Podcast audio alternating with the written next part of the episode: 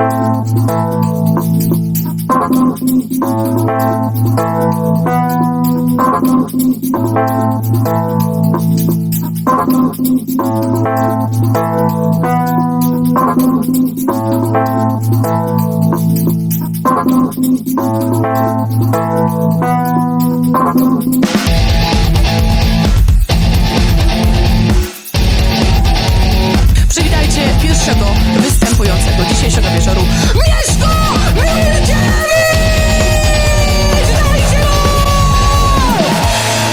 Mieszko jeszcze!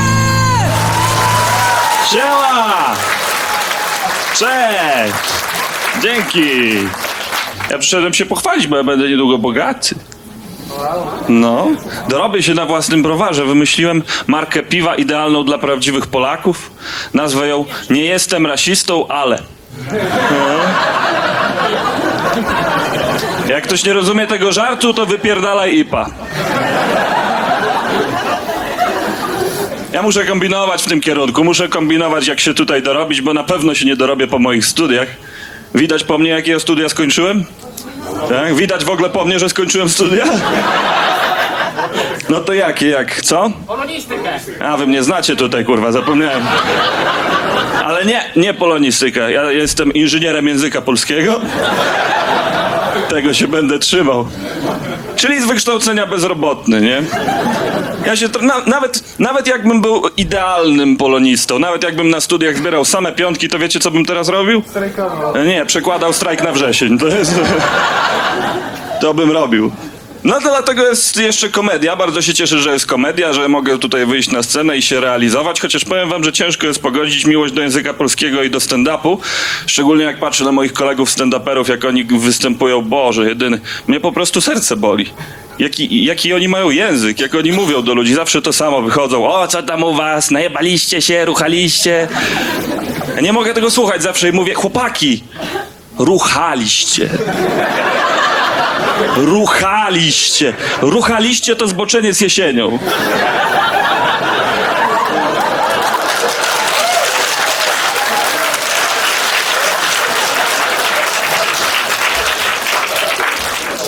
Wiecie, taki koleś, który naprawdę kocha jesień. Strach pomyśleć, co robi z kasztanami. Właśnie, są może dzisiaj jacyś bracia poloniści, siostry polonistki na sali? Ja ostatnio byłem na zlocie absolwentów. Ja pierdolę, co się stało z tymi ludźmi? Ja ich znałem. Kiedyś mądrzy, fajni, weseli, teraz takie smutne twarze, biedne ciuchy. Jak, jak dla mnie polonista to jest jak przeciwieństwo SS-mana, nie? Dobry człowiek, ale źle ubrany. I siedzą tacy zmuleni. Musiałem zadać to pytanie. Pytam, "Ch- co się z wami stało?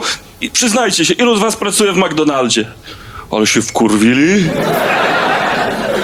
Mówią, my mamy swoją godność, nie będziemy się szmacić w zagranicznej korporacji. Mówię, dobra, przepraszam, to gdzie w takim razie pracujecie? A oni, na Orlenie. A poziom wyżej wcale nie jest lepiej. Ostatnio spotkałem na ulicy mojego profesora, u którego broniłem magistra. No i nie jest u niego najlepiej. Wyrzucili go ze studiów i teraz jest e, menelem. E, e, I najgorsze jest to, że poznał mnie od razu i mówi: O, pan Minkiewicz, pamiętam pana. Dałem panu piątkę, to teraz może pańska kolej. Oj.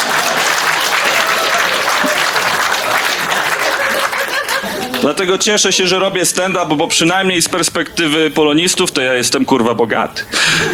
Jeszcze pół roku temu w ogóle to byłem królem życia, miałem Opla w gazie. O. A potem rozbiłem go na autostradzie i się okazało, że był tańszy niż laweta.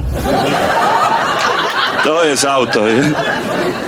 To było ważne auto dla mnie. To było moje pierwsze auto. Na tym aucie nauczyłem się jeździć. Jak widać, zajebiście się nauczyłem. Ja to auto dostałem od dziadka. Dziadek w dniu swoich 89 urodzin wręczył mi kluczyki do Opla i powiedział: Wnusiu, wnusiu, weź tego Opla, bo ja już nim jeździć nie mogę. Zacząłem pocieszać dziadka. Mówię: Dziadek, co ty gadasz? Dasz radę, do kościoła pojedziesz, do sklepu pojedziesz, gdzie chcesz. A dziadek: Nie, wnusiu, weź tego Opla, bo ja już nim jeździć nie mogę, bo mnie wkurwia.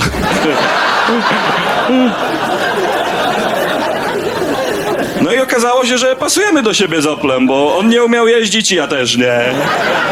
Naprawdę to auto nie miało funkcji wyprzedzania. To jest...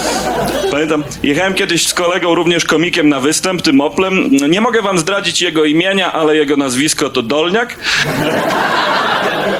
Jechaliśmy tym Oplem, wlekliśmy się za takim długim tirem. I on tak na mnie patrzy, no co kurwa, wyprzeć. A ja tak, o kurwa, więc to jest ten dzień. Przecież mu nie powiem, że nie umiem. No chuj, tam może nic nie jedzie. Więc wyprzedzamy tego tira z prędkością no, drugiego tira. Coś tam się majaczy na horyzoncie, tu typ z bladu. Ale ja dalej twardo, że o, coś dzisiaj Opel wolno ciągnie. W końcu się udało wyprzedzić, bo ten człowiek z naprzeciwka zjechał do rowu. Kolega się już do końca trasy nie odzywał. Nic, zamknąłem go. Zamknąłem go dokumenty. Dopiero się odezwał, jak dojechaliśmy na miejsce, wyszedł na scenę i ludzi zobaczył. Tak trochę powzdychał i... Kurwa, zabił mnie prawie, debil jebany. Opel z 96 przez rdze w podłodze asfalt widać, a on go kurwa na gaz przerobił. Przez 10 minut obrażał mnie i moje auto i z jakiegoś powodu to było zajebiście śmieszne. Dostał wielkie brawa, schodzi zadowolony, idzie do garderoby, klepie mnie w ramię i mówi, ty, ale mi poszło. A tak się zreflektował i tak, ej, mam nadzieję, że się nie gniewasz, wiesz, to tylko komedia. Na co ja mówię, stary, jak ja mógłbym się na ciebie gniewać? Chodź, wracamy.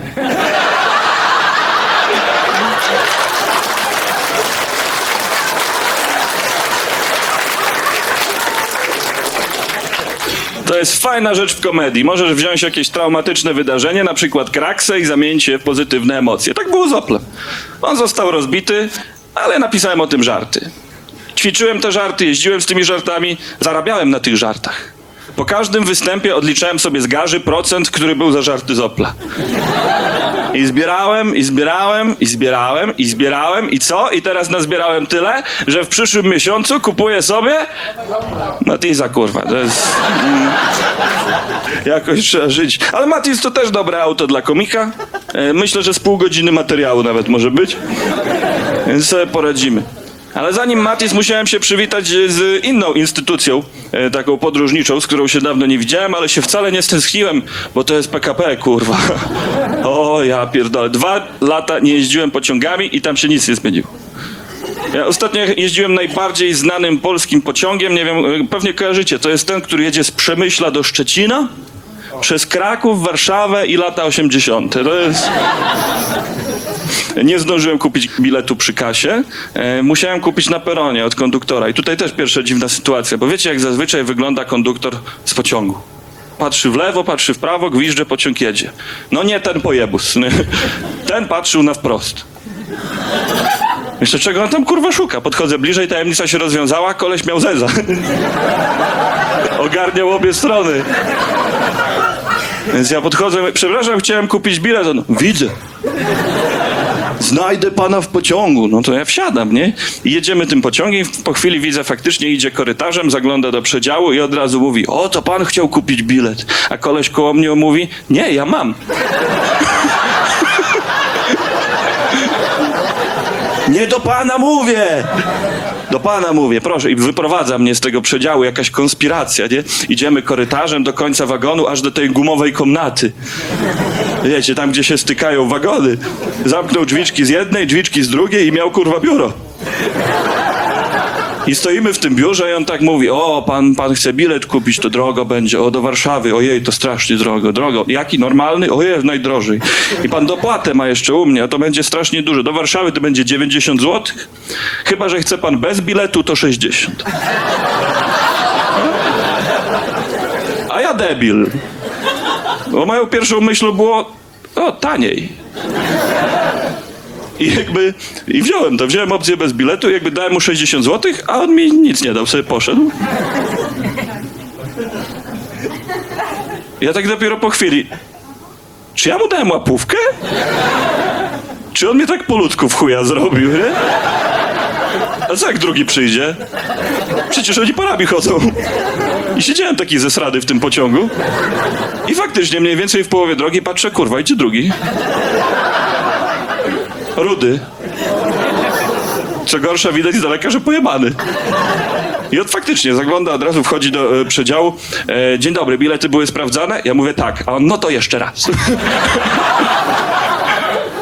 A ja miałem trochę czasu do namysłu, więc mówię, e, ja mam bilet, kupiłem mu takiego charakterystycznego pana konduktora z zezem, tylko że on tam coś się zepsuło, nie mógł wydrukować, więc powiedział, że jak, jak tak się naprawi, wydrukuje, to mi przyniesie. Było. A Rudy mówi, no zajebista historia. No. Pan z zezem wysiadł w Kielce. Ja mówię, ale on ma mój bilet. A Rudy, no to kurwa nie masz biletu. Ja mówię, to co teraz, Rudy? Teraz? Teraz? Teraz jak nie chcesz mandatu, to pójdziesz wyczyścić w pociągu wszystkie kible. Ja mówię, chyba pan żartuje. A on, no pewnie, że żartuje. Przecież nikt ich nie czyści. A. Spokojnie, pojedziesz dalej, tylko musisz kupić drugi bilet. Do Warszawy? Do Warszawy. No to będzie 60 zł. Chyba, że chcesz bez biletu, to 30. A ja myślę, nie, nie, nie, musiałbym być debilem, prawda? Ale z drugiej strony, jaka jest szansa, że przyjdzie trzeci? Także siedzę sobie w pociągu z dwoma wymyślonymi biletami. Zastanawiam się, czy dojadę do nich do Warszawy, czy może kurwa do Hogwartu. Ale już, już prawie dojechałem, już widziałem Warszawę z okna. Ale widziałem z drugiego, że idzie trzeci. Ale gruby. To dobrze, to znaczy, że mu spierdolę. Więc torba na ramię, wychodzę na korytarz e, i zaczynam uciekać, ale on widzi, że uciekam i zaczyna się najbardziej kulturalny pościg na świecie pomiędzy ludźmi na korytarzu. Tam, przepraszam, przepraszam, przepraszam, przepraszam, sorry, sorry, przepraszam. I słuchajcie, już prawie mu uciekłem, naprawdę prawie mu uciekłem, tylko mi się, kurde, pociąg skończył. Nie przewidziałem. I dorwał mnie w ostatnim wagonie, już taki zdyszany. Ugh, ugh, Bilety do kontroli. Ja już spanikowałem. Mówię, nie mam, puść mnie człowieku, litości zgubiłem, nie chcę tutaj, tylko do Warszawy chciałem, kurwa, przyjechać, puść mnie, nie mam pieniędzy. A tak na mnie patrzy i tak... A co masz? Oj, kurwa, nie spodobało mi się to pytanie. No ale zaglądam do torby, co mu się może spodobać i wyjmuję żelki. Gruby tak patrzy na mnie, na żelki, na mnie, na żelki. Dobra, dawaj. I dałem mu żelki i sobie poszedł. Naprawdę nie zna ulgi, kto się nie wykpił przed mandatem żelkami. Naprawdę zadowolony dojechałem do tej Warszawy, wysiadam na centralnym, rzuciłem od razu torbą o peron, pociąg już odjeżdża, ja mu macham na pożegnanie, konkretnie jednym palcem mu macham. Mijają mnie wagony, mijają mnie przedziały i nagle widzę w ostatnim wagonie, w ostatnim przedziale siedzi zezowaty, gruby i rudy i wpierdalają moje żelki.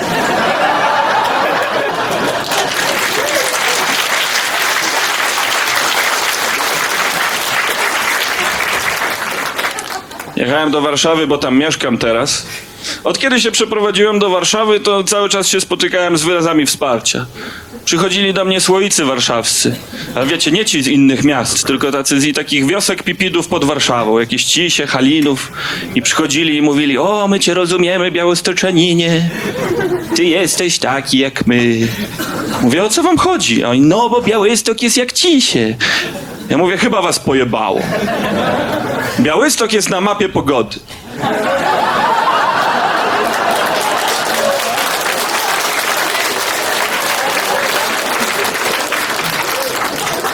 Więc pogadamy, jak będziecie mieć swoje słoneczko, frajerzy.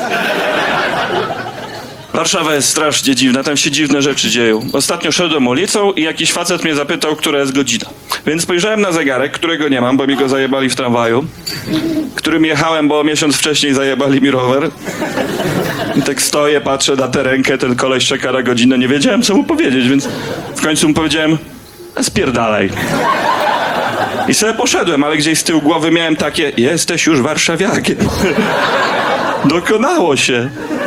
Straszny to jest, bo mi się przypomniało wszystko. Ten rower był dla mnie ważny, ja na nim uciekałem z tego miasta. Jak były takie dni ciepłe, wsiadałem na ten rower, jechałem gdzieś daleko, na wieś, na łąkę, odetchnąć pełną piersią, przypomnieć sobie, kim naprawdę jestem. Alergikiem, kurwa. Wracałem potem zapłakany do tej Warszawy. Potem bez roweru było trudniej, trzeba było się przerzucić na miejskie. To nie jest łatwe w takim wielkim mieście znaleźć ten rower na tej stacji. To jest, to jest, tak, to jest tak, jakbym sobie musiał teraz od nowa żony szukać. No po prostu nic kurwa nie ma, nie? To znaczy jakieś są, ale skoro nikt nie chciał, to pewnie spierdolone. Albo co gorsza się spierdolą od razu, jak ja na nie wsiądę.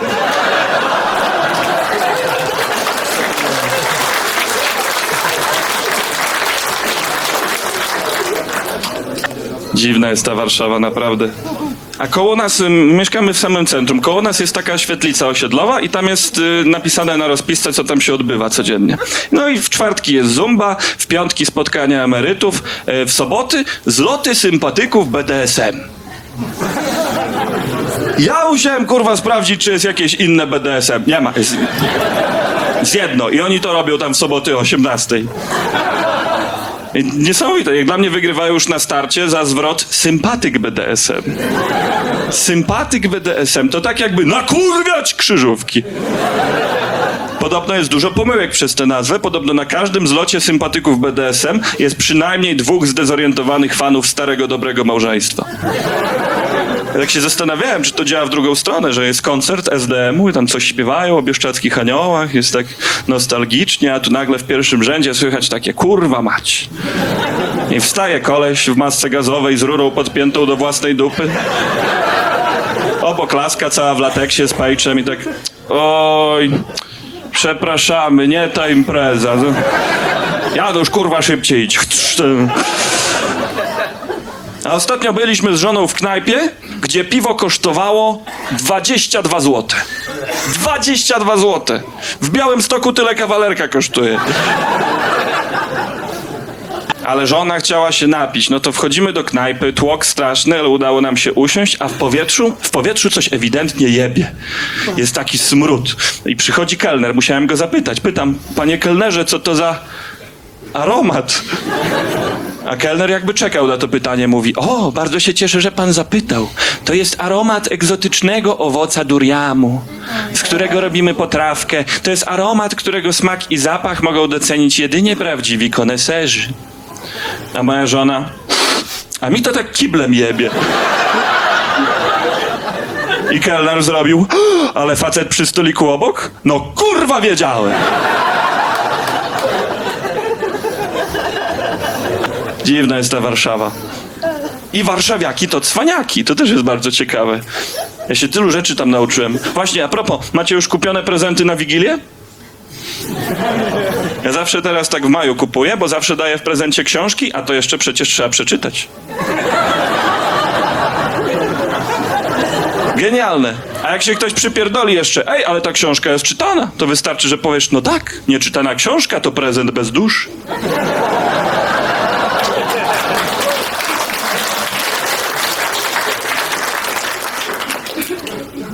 Warszawiacy są najcwańsi i jest na Facebooku warszawskim taka grupa, która moim zdaniem jest najcwańszą polską grupą na Facebooku. Nazywa się Uwaga, śmieciarka jedzie. Jest też filia białostocka, znamy? Kto zna? Zaraz się kurwa po... Oj, zaraz, zaraz pożałujecie tego entuzjazmu. No dobrze, to zwrócę się w takim razie do normalnych ludzi którzy nie kojarzą grupy Uwaga, śmieciarka jedzie. Moi drodzy, normalni ludzie, czy zdarzyło wam się kiedyś zajebać mebel ze śmietnika? Ciebie nie pytam. Otóż grupa Uwaga, śmieciarka jedzie to grupa dla ludzi, których, których z jednej strony ich stać na telefon, internet, e, bilet na stand-up. A z drugiej strony, jak idą sobie ulicą, widzą na śmietniku mebel, który w ich mniemaniu jest jeszcze zupełnie dobry, to albo od razu go biorą do domu, albo robią mu zdjęcie, wrzucają na grupę, piszą w komentarzu adres śmietnika i inni podobni im ludzie się o te meble kurwa zabijają. To jest taki Tinder z meblami dla biedaków, naprawdę. Tak.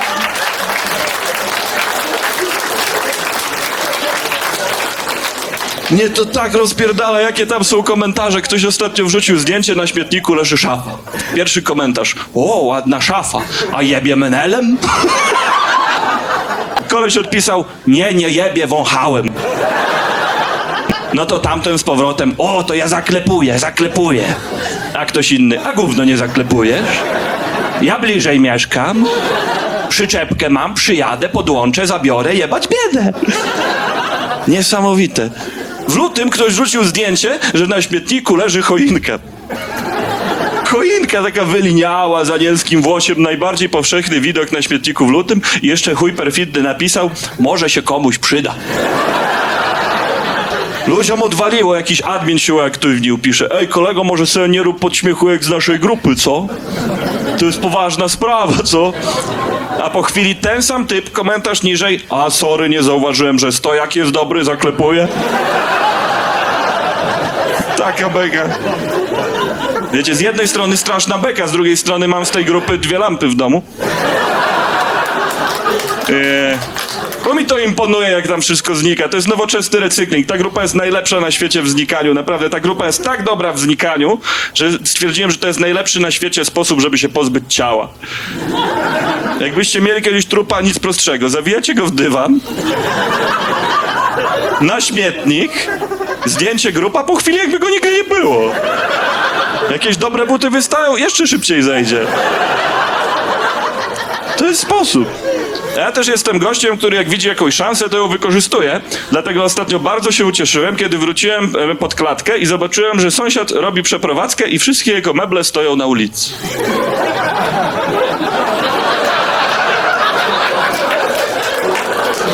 No musiałem, nie?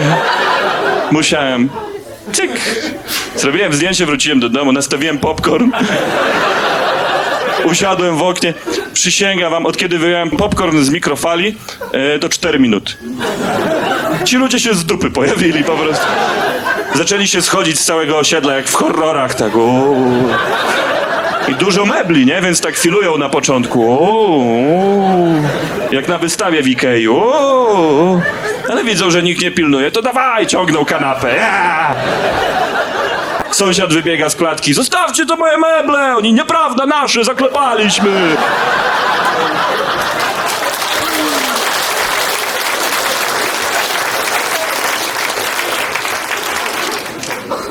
Fajne rzeczy. Ja naprawdę w poprzednim materiale stand-upowym zrobiłem 10 minut o tym, że najgorsi menele na świecie są w Białymstoku. Po roku mieszkania w Warszawie już wiem, że gówno wiedziałem o życiu. To jest... To jest naprawdę, to jest... Ja powinienem ten stary materiał przepisać jeszcze raz, jakąś ratę wydać, ale stwierdziłem, że nie zrobię tego, bo ja nie będę już się śmiał z meneli w ogóle. Ja się trochę też z nimi utożsamiam. Ja już jestem e, czterokrotnym laureatem mandatu za picie w miejscu publicznym. To jest cykliczna nagroda. Przyznawana mi w sezonach letnich, właśnie się zaczyna. Zbieram punkty. Nie, naprawdę, jest niesamowite, bo zawsze jak dostawałem te mandaty, to piłem z tym samym typem. Dlatego już z nim kurwa nie piję. Bo wiecie jak to jest, albo pechowiec, albo co gorsza, konfident. Nie wiem, bo my Polacy lubimy wypić. Myślę, że to jest bezpieczne stwierdzenie. E, Inne narody mają jakieś gry pijackie, nie? Na przykład oglądają film czy serial na Netflixie i dopiero jak się coś wydarzy na ekranie, to jest dla nich przyzwolenie, żeby sobie pierdolnąć setę. No, u nas tego nie ma. U nas tego nie ma. My mamy inną grę, również bardzo popularną. Nazywa się Najebać się. To wszyscy znamy zasady, ogarniamy, każdy wygrał przynajmniej raz. Niektórzy teraz grają. Nie, naprawdę, ja lubię tę grę, ale zawsze przegrywam z żoną. Żona jest dobra w te klocki, naprawdę ona ma takie pomysły. Ostatnio wpadła na genialny pomysł, żeby pójść na domówkę już najebana. No co mogło pójść nie tak? Więc idziemy na tę domówkę, to znaczy, no ja idę. Ona tak się wlecze bardziej. A doszliśmy, e, otwieramy tam, e, gospodarze nam otwierają drzwi, ja wchodzę się, witam, a ona od razu zamiast tego poszła się wyżygać w kiblu. W kiblu, zaznaczam. Nie, do kibla. W kiblu do pralki. Potem jeb na kanapę, zasnęła snem sprawiedliwej, a ja to musiałem sprzątać z tymi gospodarzami. Było głupio. Ale najważniejsze jest to, że następnego dnia, jak się obudziła, jej też było głupio i stwierdziła, że przeprosi tych gospodarzy w taki typowy sobie piękny sposób i zrobiła im, słuchajcie, piękne przeprosinowe ciasto z wielkim lukrowanym napisem Przepraszam, że narzygałam. Z ręką na sercu, jak się kurwa gniewać po czymś takim.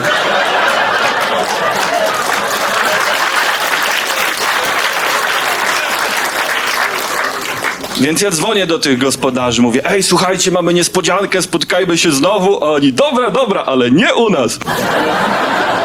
Więc umówiliśmy się w knajpie. Idziemy do knajpy. Y, Oni też przyszli, daliśmy im ciasto, bardzo im się spodobało. Tak im się spodobało, że się znowu wszyscy najebaliśmy. E, Zrobiliśmy się konkretnie, oni wezwali taksówkę, ale już byli tak zrobieni, że zapomnieli ciasta z taksówki. Co byłoby no, bardzo smutnym zakończeniem tej historii. Gdyby nie to, że zacząłem się zastanawiać, co musiał kurwa pomyśleć taksówkarz. On jak chuj był przekonany, że to dla niego, nie? O, ktoś mi coś wreszcie zostawił tutaj, jakieś tajemnicze pudełko, coś napisane. Ciasto jest, o, przepraszam, że nasz, no kurwa! Dobrze, trzeba to znaleźć, gdzie to jest, gdzie to jest? No tu nie ma, to wtarła w siedzenie jakieś kurwa, mikrożygi w schowku? Nie ma. Stanął, zaczął się zastanawiać. Może kiedyś Franca narzygała, teraz przepraszam. A potem taki robak się pojawił w głowie. O kurwa, a może to dopiero będzie? I już nie mógł spać, już jeździł taki podkurwiony po mieście. O, kiedy przyjdzie i nażyga? Kiedy przyjdzie i nażyga? Ludzie tam wsiadali do taksówki. Dzień dobry, poproszę na dworzec. Tak, kurwa, co żarłeś, a? a? I lubię sobie myśleć, że już był taki wkurwiony, że jakby pewnego dnia faktycznie wsiadła mu do taksówki jakaś piana dziołcha i puściła pięknego hafta po wszystkim, co tam było w środku, łącznie z nim, to on by już był tak podkurwiony, żeby jej tylko powiedział a dziękuję, czekałem na panią. Ciasto było pyszne. Nie, powiedzieć, że alkoholizm to nasza cecha narodowa, to troszkę za dużo, dlatego mam ładniejsze słowo tradycja. Tradycja. Myślę, że mamy więcej takich tradycji. Mamy też tradycję na przykład bycia przekozakami. Zgodzicie się? Polacy to wszystko potrafią. Chyba, że nie, ale to wtedy też potrafią. Polacy są tak zajebistymi kozakami, że wymyślili najbardziej niebezpieczny sport na świecie himalaizm zimowy, polegający na wchodzeniu na ośmiotysięczniki zimą. Nie dlatego, że poza sezonem jest taniej, tylko dlatego, że nas tam kurwa nie było. Nikogo tam nie było. Wszystkie góry już były zdobyte, ale nie zimą. Co za zajebista filozofia. To tak jakbym ja powiedział, o, straciłem dziewictwo, ale nie wszędzie.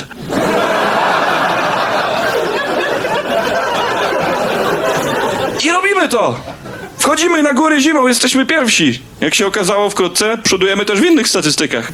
W statystykach śmierci w górach zimą. Kto by pomyślał? Na tych ośmiotysięcznikach zimą się zajebiście często umiera. E, bardzo często ludzie mają siłę, żeby wejść na górę, ale już jak schodzą, to sił brakuje i umierają. Pomyślcie, ilu tragedii można by uniknąć, gdyby Himalaiści zabierali ze sobą sanki. To jest oczywiście głupi żart, tak? Sanki są zbyt ciężkie, żeby ja tam ze sobą na ośmiotysięcznik na sznurku. Hu, ha. Ale jabłuszko? Jakbym ja miał umrzeć na tej jebanej górze, to bym zjechał nawet na reklamówce z Biedronki, więc...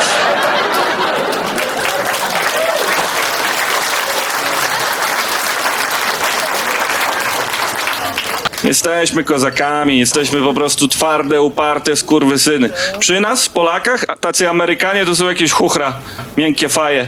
Myślę, że z kompleksów właśnie takich wymyślili sobie tych superbohaterów, którzy są supermocni i wspaniali. W ogóle to jest bardzo dziwna sytuacja z tymi superbohaterami w Stanach, bo bardzo łatwo jest zostać superbohaterem, bo wystarczy, że cię napromieniują i jesteś. Co jest ironiczne, bo w prawdziwym życiu wystarczy, że cię napromieniują i cię nie ma.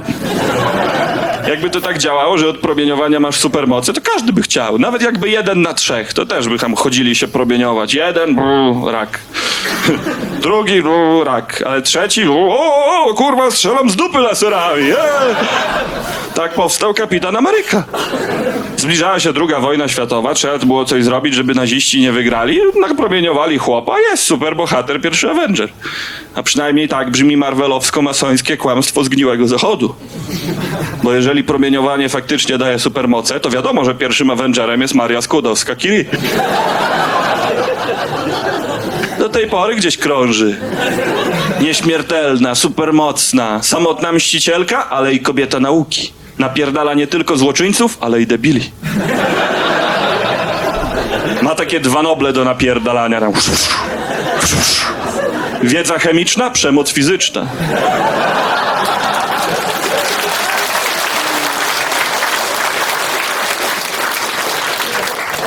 To jest fajne, bo Maria by się nie nudziła nawet w dzisiejszych czasach, bo debili nie brakuje.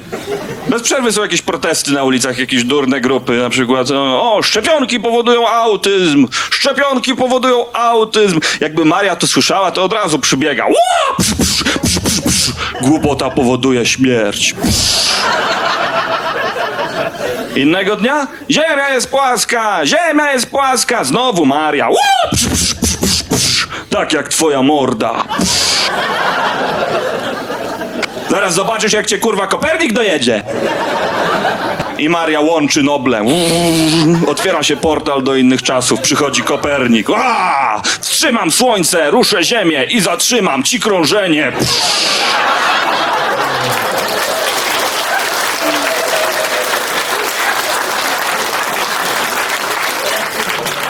I walczyliby z debilami od 8 do 16, od poniedziałku do piątku. No, wspaniały świat.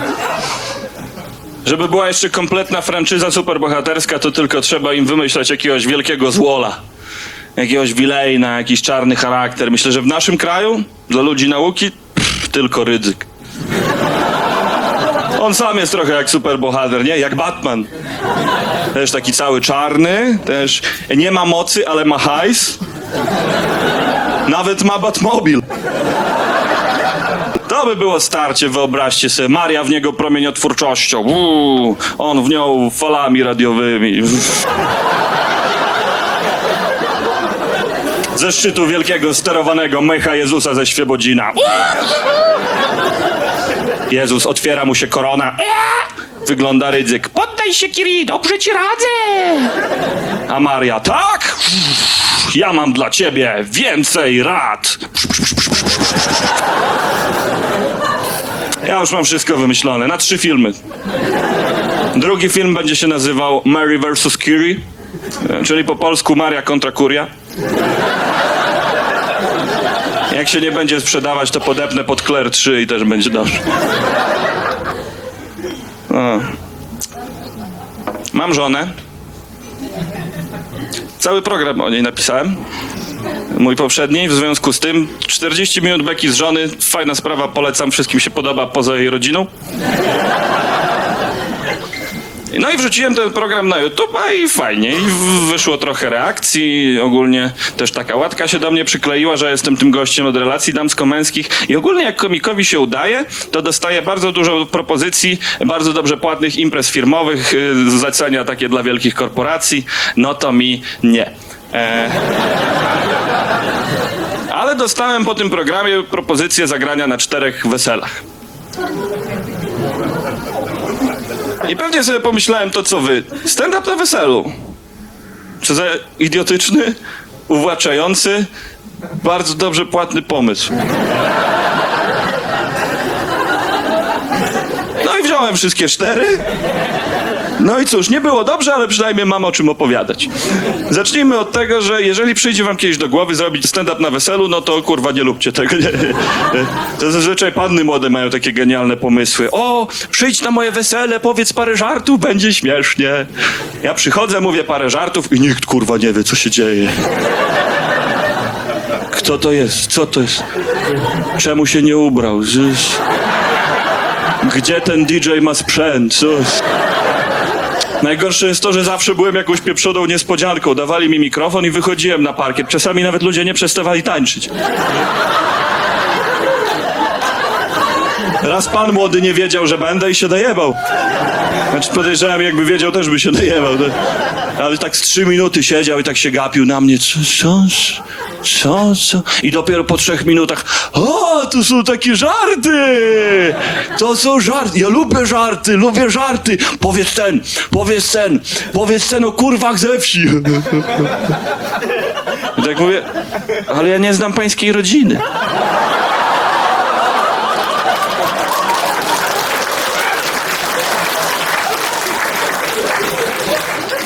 Myślę, że już dostrzegacie problem. W knajpie by weszło, brawa bym dostał. Na weselu, no jest większa szansa, że ktoś z rodziną przyszedł. No i mnie wyjebali. Zamiast wypłaty dostałem kopa w dupę. To, to tyle. Jakby odkryłem, że ludzie na weselach nie mają dystansu. E, zupełnie. Jakby innym razem na weselu jednej weganki powiedziałem, że świetnie się dobrała z mężem, bo wychodzi za buraka.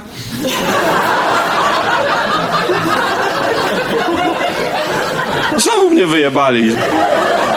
Nie zdążyłem nawet zjeść ciepłego dania.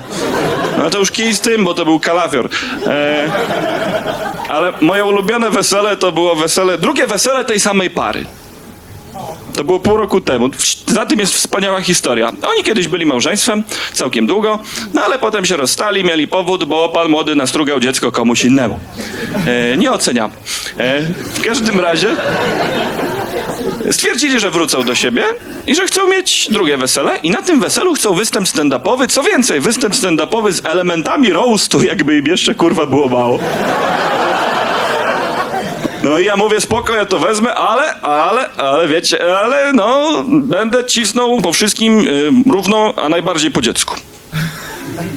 No i tak mówią, nie, nie będziesz cisnął po dziecku, bo ci nie zapłacimy. A mówię, no to nie będę cisnął po dziecku.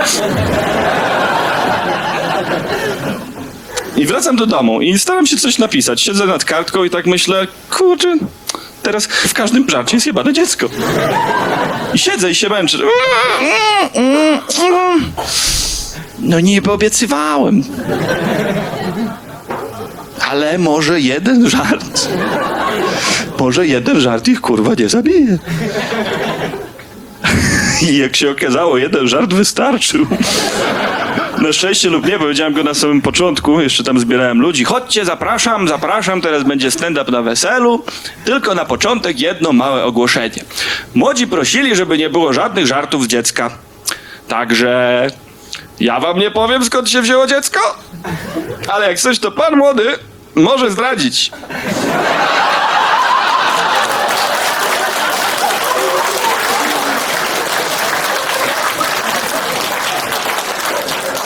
No i nie zgadniecie co? tak, wyjebali. nie, naprawdę, mnie to poraża, jak ludzie się łatwo obrażają, często bez kontekstu. Nie rozumiem tego, ale odkryłem, że jeśli jakby złotym gralem żartów, za które ludzie się obrażają, to są żarty religijne. Zawsze są te same teksty, że o, czemu taka kontrowersyjna tematyka, o, co ty gnoju wiesz o życiu ledwo koło trzydziestki. Ja nie rozumiem tych zarzutów, bo tak, odnoszą się do mnie i do większości stand-uperów, ale też do Jezusa. Jakby tak się nad tym zastanowić, to Jezus był stand-uperem. Po prostu trochę przesadził z żartami i go zajebali. To była nowa rzecz wtedy. Wychodzi koleś i nagle o Żydach. O kurwa, stary, za wcześnie.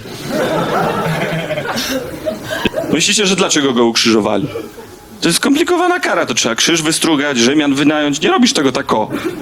Chyba, że chcesz przekazać wiadomość, że o nie, typie, dosyć, przysadziłeś, ręce daleko od mikrofonu.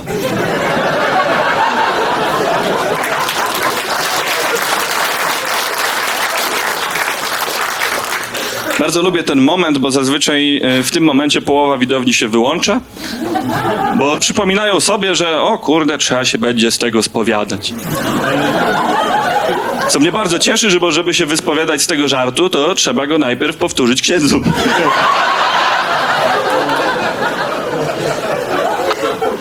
To jest teza, to jest teza. Ja mam taką tezę, że Jezus był komikiem. Kościół ma taką tezę, że był zbawicielem. Jaka jest różnica? Taka, że ja płacę podatki. A ja mam, ze mną można o tym podyskutować. Ja nie, nie, nie mówię, że nie. Być może się mylę, ale ja mam, jestem dobry w argumenty, jeszcze nikt ze mną nie wygrał. E, Bo czasami pojawiają się trafne argumenty, na przykład, okej, jeżeli Jezus był komikiem, tak, przyjmijmy, to dlaczego żaden żart się nie zachował do dzisiejszych czasów? Odpowiada.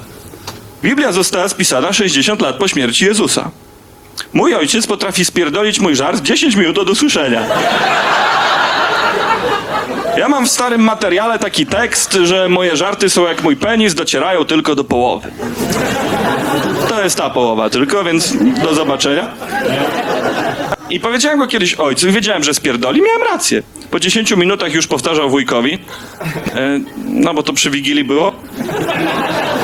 Tylko się odwrócił, mówi, ty brat, brat, słyszałeś, słyszałeś brat, słyszałeś, słyszałeś jakie żarty ma mój syn? Mój syn ma żarty jak jego penis. Aha. Aha. Aha. A wujek, no czyli jakie? A ojciec, no jakie, jakie, jakie, jakie, no, chujowe. Także tak samo z tą Biblią.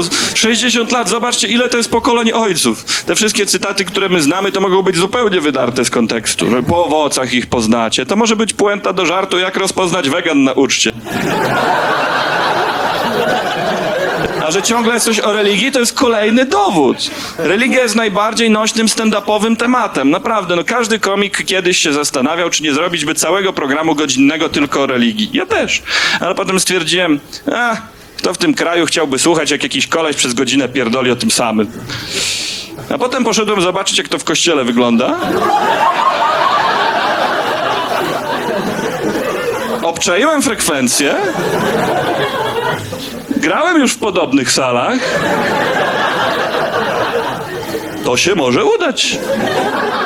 Tylko muszę też zrobić piosenki, te. Szaleją na ich punkcie.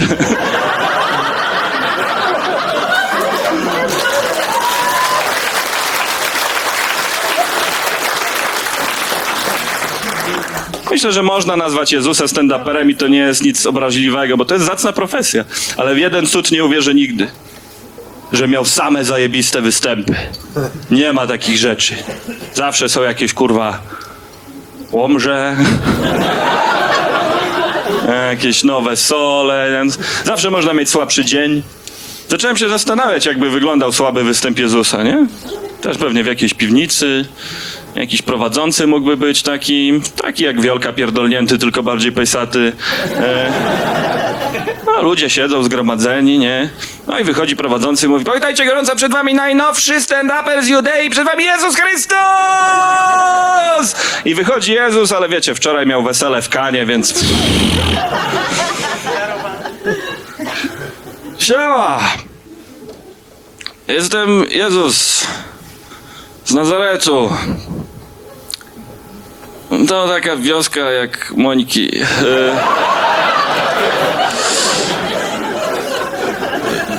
e, Przygotowałem dla was takie różne zabawne opowieści z przypałem. Jak ja to nazywam, e, przypowieści. E, Idzie siewca, rzuca ziarnem, nie trafił.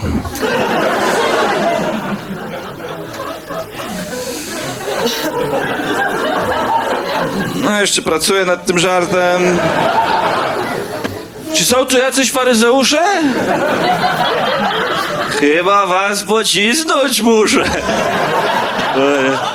O, o, o. Wiecie dlaczego nikt nie lubi seksu z prorokami? Bo zawsze muszą być na górze. Spokojnie, dwa tysiące lat temu to też było w chuj słabe. Ludzie nie wiedzieli, jak zareagować. Nie wiedzieli. Część siedziała cicho, część zaczęła się drzeć. Bu, słabe! Dajcie nam Barabasza!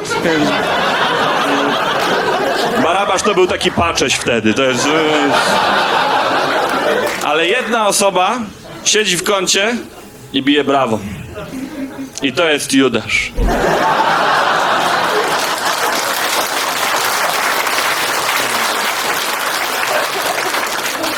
Tylko, że wiecie jak to Judasz. Głośno to brawo, brawo Jezu, brawo, ojej. A po cichu, po cichu szepcze do Tomasza. Ty Tomasz widziałeś, ale zjebał. Ja pier... Ale... Tomasz, ja nie mogę, Tomasz, o nie, o z tego już nie zmartwychwstanie. O, to... Nie, Tomasz, Tomasz, widzisz to, widzisz to? A Tomasz mówi, no, widzę, ale nie wiesz.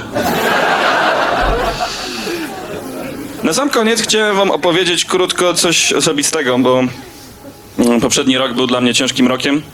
E, Miałem problemy zdrowotne, miałem bóle głowy.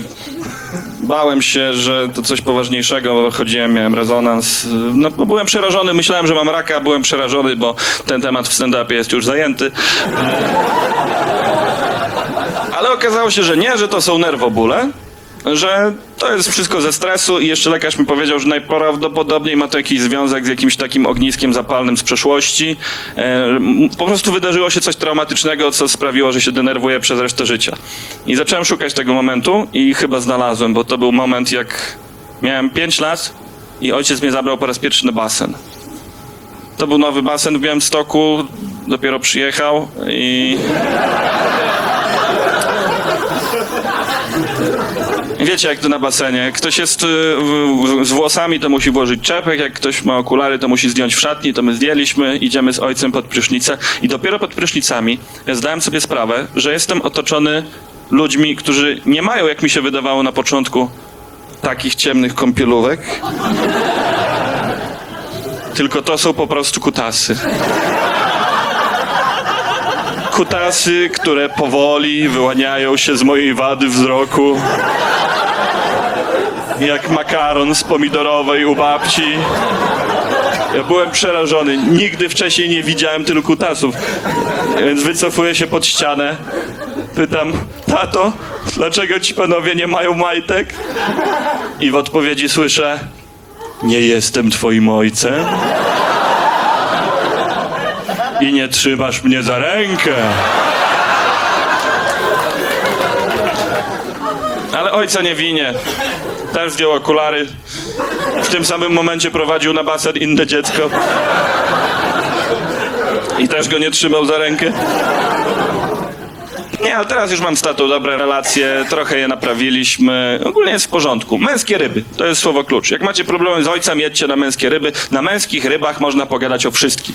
Ostatnio o czwartej nad ranem ojciec nad jeziorem zapytał mnie, synu, brałeś narkotyki? No co ja mówię, tato, nie. A on, o kurwa, to w domu zostawiliśmy.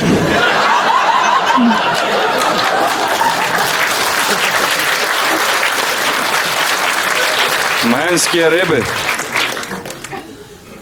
Ja nie mam dzieci, ale myślę, że mam taki cień relacji ojciec-syn z moim siostrzeńcem. To jest e, urocze dziecko, bardzo zdolne, czterolatek, dotąd mi sięga, no. Ale też widać, że Polaczek. Nie przyznaje się, jak czegoś nie wie i uwielbia pierdolić od rzeczy. No brzmi znajomo, nie? Dać mu tylko harnasie, jakbym z ojcem gadał, naprawdę. Kubany na przykład nie umie liczyć do 10, ale ci się nie przyzna, a to łatwo obalić. Wystarczy powiedzieć policz do 10. A on mówi policę. No to policz, policę. Raz, dwa, trzy, cztery, pięć. Ptiąg. Kilkanaście, kukalula. Dziesięć.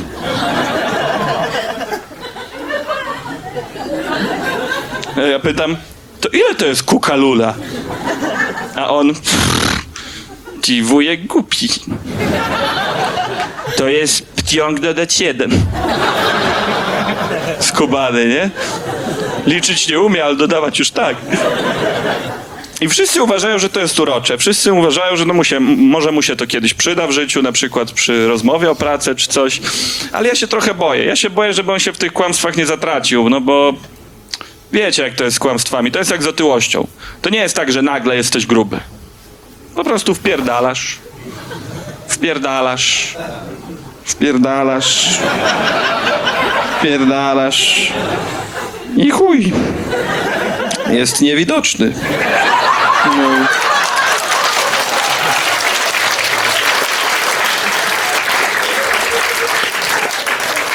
Także ja się boję, żeby nie było tak samo z nimi z kłamstwami, no bo teraz to jest uroczy mały chłopiec, opowiada wymyślone rzeczy, a za parę lat, za parę lat może zostanie królem kłamstw, czyli politykiem. To jest straszne. Ja się boję, że przyjdzie kiedyś i powie O, cześć wujek, dawno cię nie widziałem. Co u ciebie? Bo u mnie dobrze. Bo ja jestem w zajebistej partii, wujek. Jak my pomagamy ludziom, wujek. Jak my wspieramy służbę zdrowia, wujek. O, to nie są wymyślone liczby. Tylko w zeszłym roku kupiliśmy ptionk respiratorów. Dla kukalala szpitali, wujek. Także wiecie, Uważajcie na tych małych kłamczuszków, bo oni są wszędzie. I tutaj akurat wiem, co mówię, możecie mi zaufać, bo ja na przykład nie mam żadnego siostrzeńca. Tak, was profilaktycznie w chuja zrobiłem. Nikomu nie ufać, wszystko kwestionować. Dziękuję bardzo. Dzięki.